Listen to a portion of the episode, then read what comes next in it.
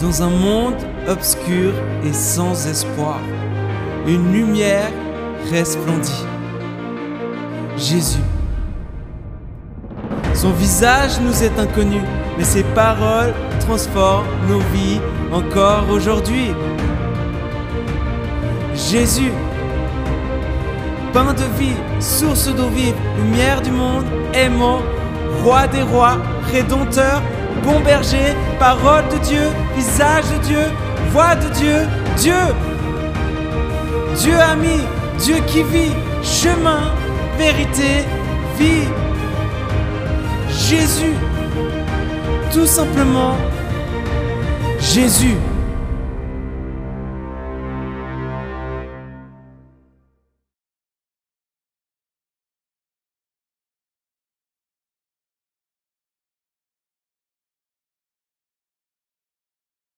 Nous avons lu le premier chapitre, Dieu est un Dieu avec nous, un Dieu qui est dans la vie, dans notre quotidien. Le chapitre 2, je vous ai parlé d'un Dieu qui, qui c'est Dieu qui renverse les tables de la religion, un Dieu qui, qui nous libère, un Dieu qui nous rend libres. C'est, lui, c'est Dieu plein de grâce, euh, c'est Dieu qui, qui est disponible pour tous et pour toutes, c'est Dieu qui, qui, qui est disponible pour tout le monde. Voilà, et puis aujourd'hui nous arrivons au chapitre 3 dans cette euh, rencontre célèbre des gens, des gens de Jésus avec Nicodème. Et j'aimerais lire avec vous donc Jean le chapitre 3 du verset 1 au verset 10. Donc Jean le chapitre 3 du verset 1 au verset 10. Or, il avait parmi les, parmi les pharisiens un homme du nom de Nicodème, un chef des Juifs. Il vint des nuits trouver Jésus et il lui dit, Maître, nous savons que tu es un enseignant envoyé par Dieu, car personne ne peut faire ces signes miraculeux que tu fais si Dieu n'est pas avec lui. Jésus lui répondit, En vérité, en vérité, je te l'ai dit, à moins de naître de nouveau, personne ne peut voir le royaume de Dieu. Nicodème lui dit, mais comment un homme peut-il naître quand il est vieux? Peut-il une seconde fois entrer dans le ventre de sa mère et naître?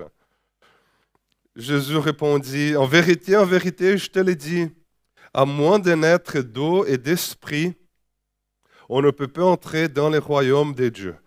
Ce qui est né des parents humains est humain, et ce qui est né de l'esprit est esprit. Ne t'étonne pas que je t'ai dit, il faut que vous nassiez de nouveau. Le vent souffle où il veut, et tu entends le bruit, mais tu ne sais pas d'où il vient ni où il va. C'est aussi le cas de toute personne qui est née de l'Esprit. Nicodème reprit la parole et lui dit, Comment cela peut-il se faire? Et puis je pense que Jésus, à ce moment-là, était déjà un peu fatigué, il en avait marre. Il dit, mais Nicodème, tu es enseignant d'Israël. Tu ne sais pas cela, Nicodème. Et... Amen. Amen. Cette discussion entre Jésus et Nicodème, elle naît d'un profond, profond conflit de Nicodème. Nicodème, il est pharisien. Il est également une autorité parmi les Juifs. Cependant, Nicodème vient trouver Jésus pendant la nuit, au mieux de la nuit, pour une sorte de discussion en privé. Nicodème, il aurait pu discuter avec Jésus pendant la journée, à midi, à une heure, je n'en sais rien.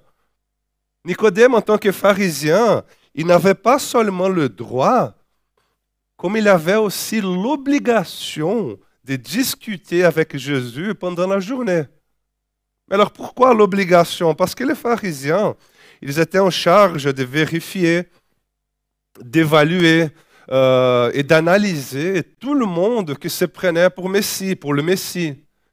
Les pharisiens, ils devaient discuter et poser des questions à ces gens-là afin que tout faux messie soit dénoncé et soit puni. Donc, depuis le livre de la Genèse, le peuple d'Israël vivait justement dans cette attente qu'un jour le Messie va arriver. C'est pourquoi quand Jésus arrive et que les gens commencent à dire, le Messie est ici, le Messie est là, Jésus, il est le Messie, les pharisiens, ils ont tout de suite commencé une enquête. D'accord, vous disiez qu'il est le Messie, alors on va voir. On va lui poser des questions, on va... Et puis voici Nicodème. Le soir, en privé avec Jésus, mais je dirais, vous savez, que Nicodème, il est dans une attitude très, très favorable. Nicodème ici, il n'est pas en train d'accuser Jésus. Il n'est pas en train de pointer le doigt. Au contraire, il vient trouver Jésus au sujet d'une question interne qui l'angoissait. Et puis il arrive vers Jésus en disant, Maître, nous savons que tu es un enseignant envoyé par Dieu. Il commence, Maître, nous savons que tu es un enseignant envoyé par Dieu. Et Maître, nous savons aussi que personne ne peut faire ces signes miraculeux que tu fais si Dieu n'est pas avec lui. Donc Nicodème, dans une phrase seulement, il fait toute une confession de foi au sujet de Jésus. Mais je dirais que Jésus n'est pas très impressionné. Jésus, parce que la réponse de Jésus après, elle est très directe. Jésus, c'est comme si Jésus disait à Nicodème, arrête de dire que je suis maître en Israël. Arrête de dire que Dieu agit à travers moi. Euh, arrête de dire que tu as ce discernement du royaume de Dieu. Parce que Nicodème, personne ne peut entrer, ne peut, ne peut, à moins d'être né de nouveau, ne peut voir le royaume de Dieu, Nicodème. C'est intéressant, n'est-ce pas? Parce que Nicodème, il est un connaisseur, Nicodème, il témoigne de la manifestation du pouvoir de Dieu. Nicodème, il sait que Jésus est envoyé par Dieu. Il sait que Jésus est extraordinaire et unique, mais même ainsi, ou plutôt malgré cela, Jésus ne les considère pas comme faisant partie de son royaume. Et Jésus lui dit, Nicodème, tu as besoin de naître de nouveau. Tu as besoin de naître de nouveau. C'est comme si, par exemple, je discutais avec quelqu'un et je lui dis, tu crois en Dieu? Oui. D'accord, tu, tu crois que Jésus est le Fils de Dieu? Oui. Tu viens au cèdre? Oui, je viens. Tu as déjà vu la manifestation de la puissance de Dieu Oui. Alors pourquoi est-ce que j'ai cette impression que tu as besoin de naître de nouveau? Parce que être familier, familier avec la religion, être familier avec le nom de Jésus, et croire que Jésus est la personne la plus merveilleuse de tout l'univers ne signifie pas que nous sommes nés de nouveau. Alors qu'est-ce que cela signifie naître de nouveau? C'est avoir cette expérience de transformation de l'intérieur vers l'extérieur, une expérience possible par le Saint-Esprit. C'est pourquoi, frères et sœurs, Jésus, il parle de naître d'esprit. Il dit, ce qui est né des parents humains est humain. Et ce qui est né de l'esprit est esprit. Et puis il utilise une analogie merveilleuse ici. Il dit, le vent souffle où il veut. Et tu en entends le bruit, mais tu ne sais pas d'où il vient ni où il va. Et c'est aussi le cas de toute personne qui est née de l'Esprit. Moi, j'aime beaucoup cette image du vent. Quand Jésus dit, on ne sait pas d'où il vient, ni où il va, mais il souffle. Il souffle. Et qu'est-ce que nous ne pouvons pas faire avec le vent? Qu'est-ce qu'on ne peut pas faire avec le vent? Nous ne pouvons pas le contrôler. Nous ne pouvons pas le contenir. Nous ne pouvons pas le manipuler. Nous pouvons nous cacher du vent, ça oui. Hein, il y a un mur là, on peut se cacher du vent. Il passe, là, on est là, c'est bon. On peut nous cacher du vent. On peut résister au vent. On peut résister au vent. Hein, nous nous attachons à un poteau là. Hein? Nous nous attachons à un poteau et nous ne laissons pas le vent nous émener. On est là, non, non, ici.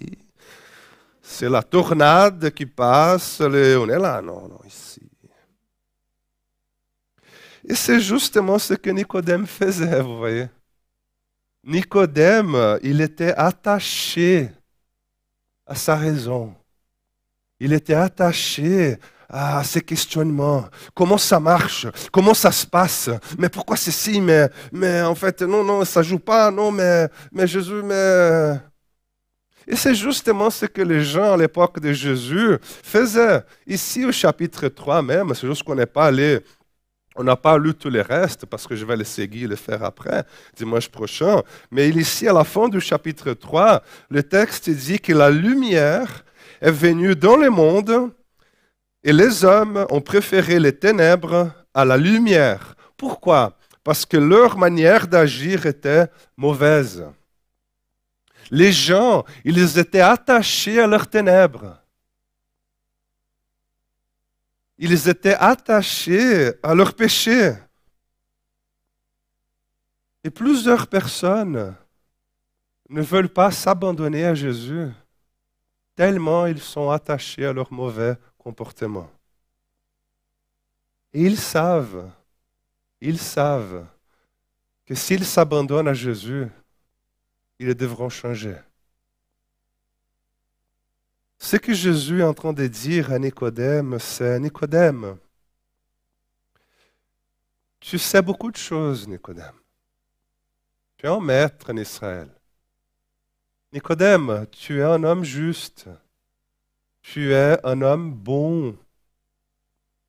Nicodème, tu as déjà découvert qui je suis.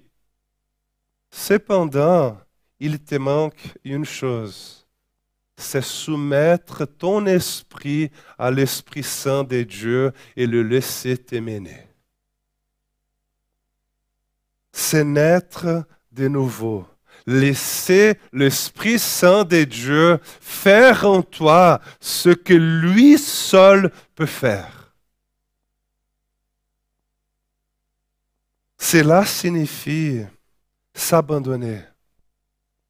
Cela signifie baisser, tes armes et dire, Seigneur Jésus, donne-moi un cœur nouveau. Seigneur Jésus, donne-moi ton Esprit Saint. C'est intéressant, je me souviens d'un témoignage de, de quelqu'un que j'ai entendu une fois.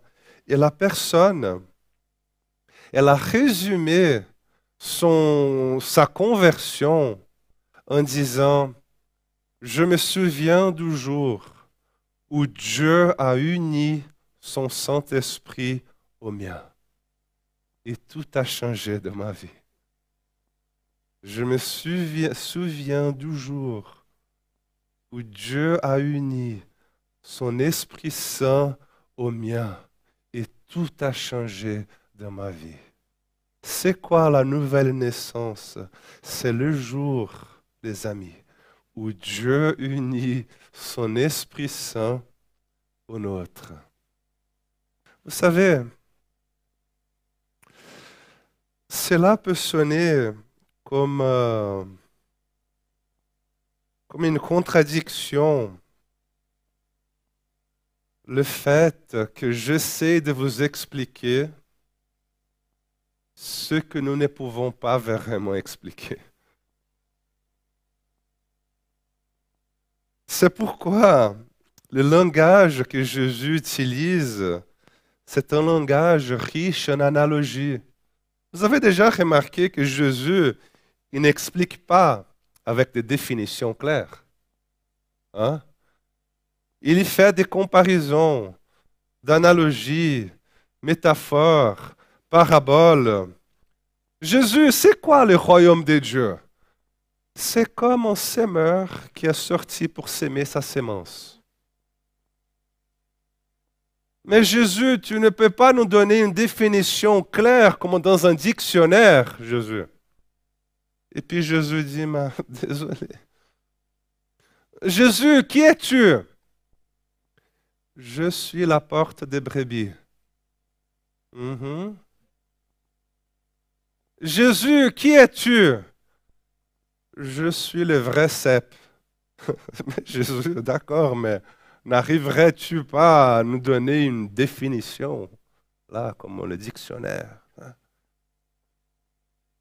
Puis Jésus, il nous dirait, vous savez les amis, c'est que le problème, c'est que je suis en train de vous parler au sujet des choses qui dépassent la définition. Je suis en train de vous parler au sujet des choses qui dépassent la raison, qui dépassent la compréhension. Cela ne signifie pas que ces choses-là sont irrationnelles. Non. C'est juste qu'elles dépassent toute raison. Et la nouvelle naissance, c'est justement cela. C'est justement cela. Et l'analogie de Jésus pour la nouvelle naissance, c'est quoi? C'est le vent. Parce que le mot vent, c'est le même mot qui peut être traduit par souffle, haleine, air, esprit. En grec, c'est pneuma, en hébreu, c'est rua.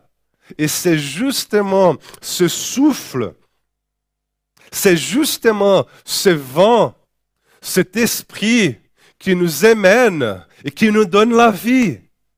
Une vie au-delà de notre raison et qui est un changement qui se produit de l'intérieur vers l'extérieur. Pourquoi? Parce que l'Esprit de Dieu nous donne un cœur nouveau.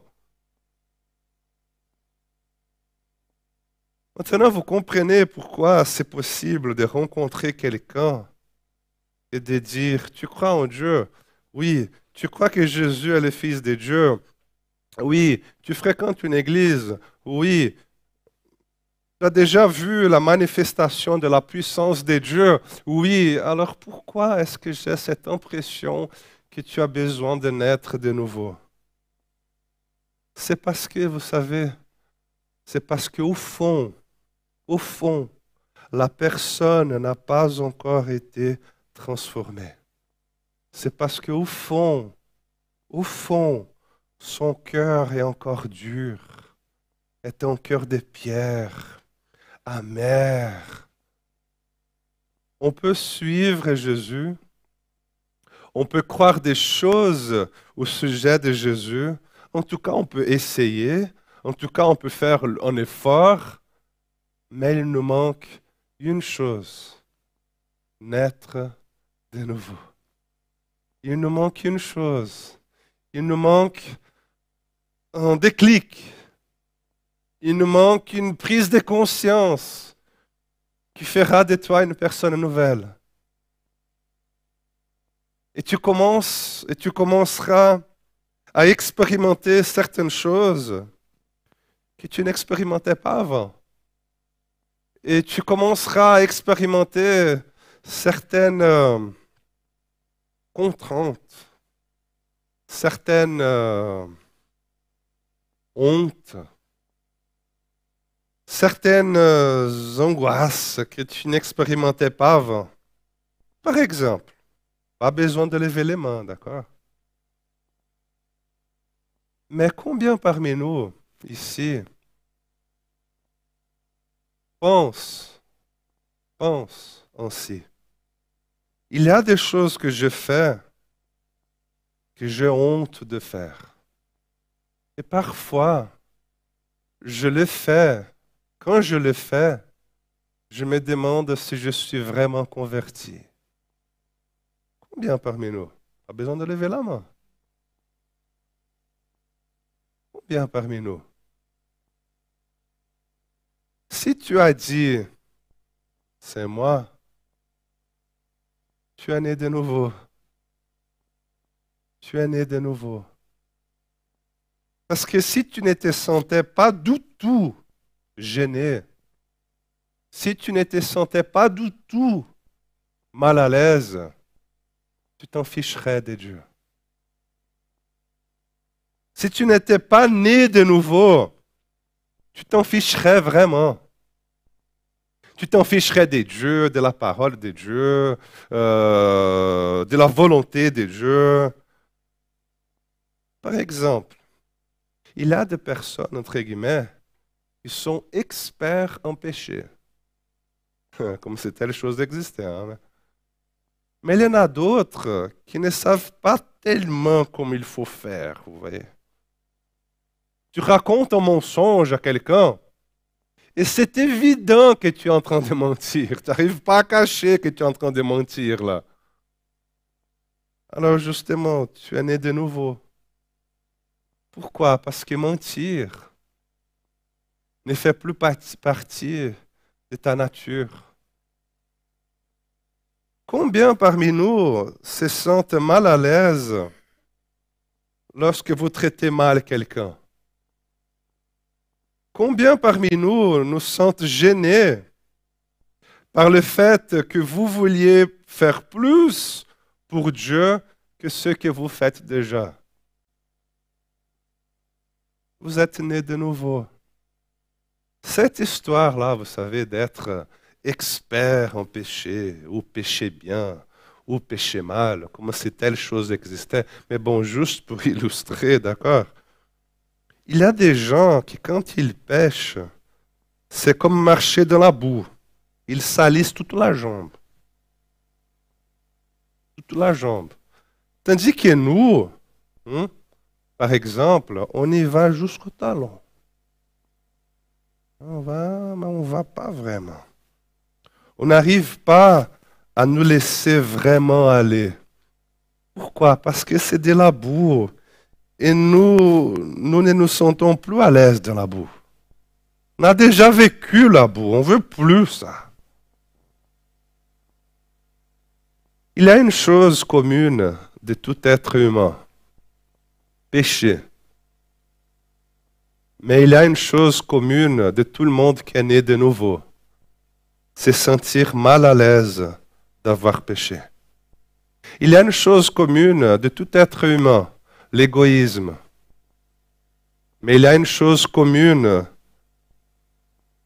de tout le monde qui est né de nouveau, c'est sentir mal à l'aise d'être égoïste.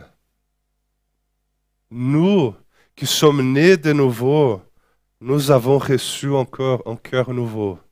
Ce n'est plus un cœur dur, ce n'est plus un cœur de pierre, non, c'est un cœur nouveau. Et les choses qu'on faisait, on n'arrive plus à les faire, en tout cas plus comme on le faisait avant. On pleure, on, a ses poids dans la conscience, on ne dort pas bien, on entre en crise avec Dieu, parce qu'il y a des choses dans nos vies qui tout simplement ne font plus partie de notre nature. ne font plus partie de notre nature. Pourquoi? Parce que Dieu nous a transformés.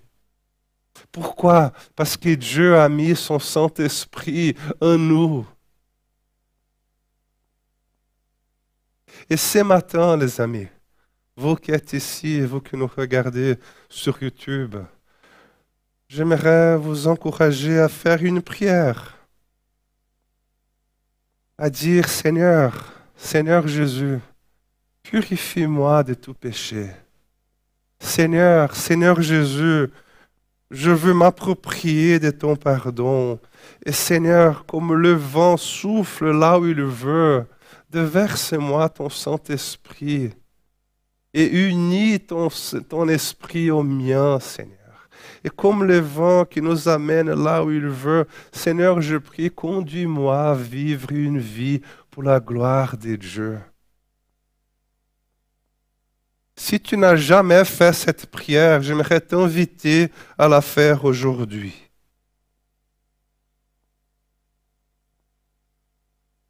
Et si tu as déjà fait cette prière-là, si tu l'as déjà faite, petit message pour vous.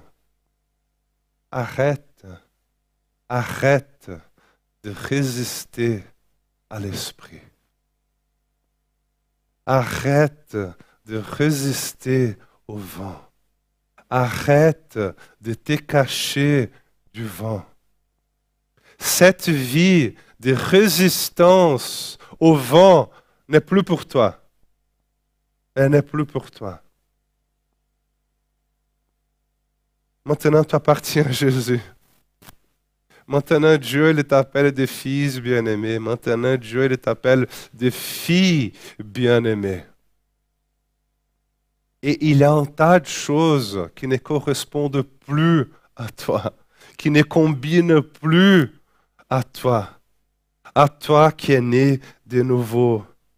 Et ces choses-là ne vont pas te rendre plus heureux, ne vont pas te rendre plus heureuse. Si les groupes peuvent déjà monter. Si tu vis une vie, une double vie, si tu vis une double vie et tu appartiens à Jésus, ce n'est pas une malédiction, hein? mais tu ne seras jamais épanoui. Tu ne seras jamais heureux.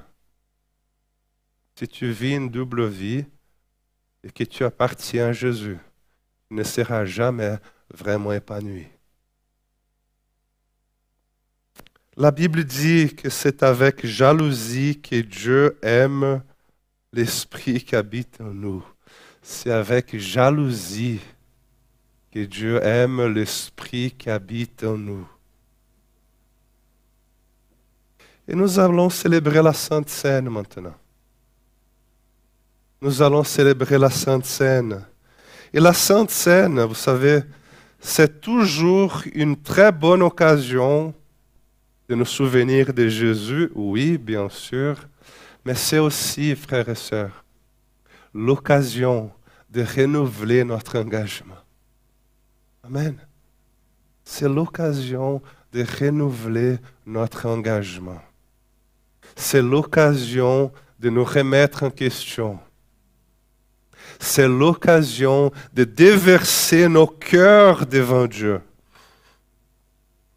L'apôtre Paul, il dit, quand il donne des instructions pour prendre la Sainte Seine à l'église de Corinthe, l'apôtre Paul, il va dire que chacun donc s'examine soi-même et qu'il mange alors de ce pain et boive de cette coupe.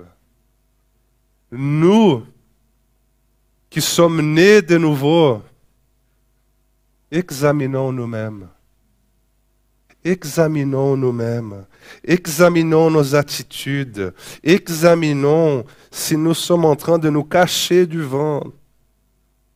Examinons si nous sommes en train de nous attacher pour pas que le vent nous, nous attrape.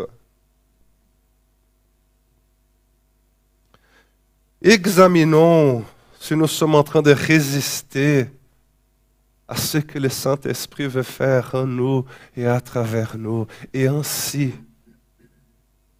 mangeons et buvons.